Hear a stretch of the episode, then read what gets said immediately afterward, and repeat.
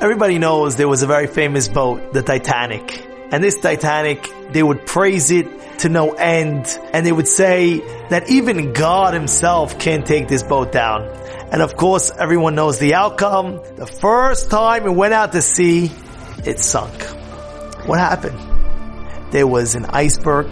They saw very, very far a piece of ice and they realized what's going on. Something's happening until it was too late. And the way it works is you see a piece of ice on top of the sea, but below the sea it's tremendously long. The ice is humongous. And the captain didn't catch it fast enough. Many years later, there was a fellow, he built a multi-million dollar boat. Huge boat, spent a few hundred million dollars on it.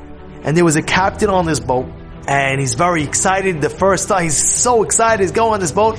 And he sees from a distance, oh my goodness, there's an iceberg. And he sees it, and he could turn completely the other way. He says, you know what?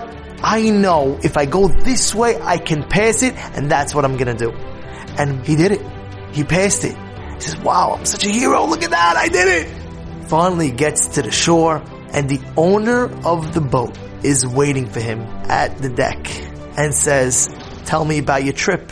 And he starts telling him this, that. He says, yes.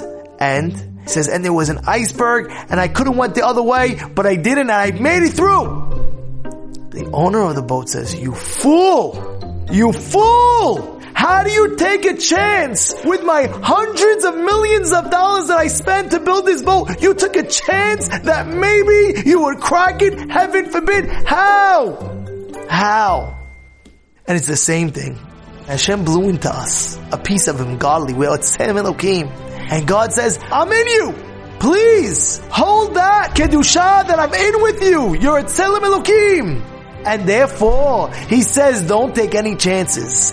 If you're ever in a way where you can take two roads, this road or that road, don't take that chance. Because within every single one of us is something so precious, is something so great that Hashem Himself put into us so much Kedushah. And He says, please, my dear Yidden, hold on to that tight and please guard it with all your might.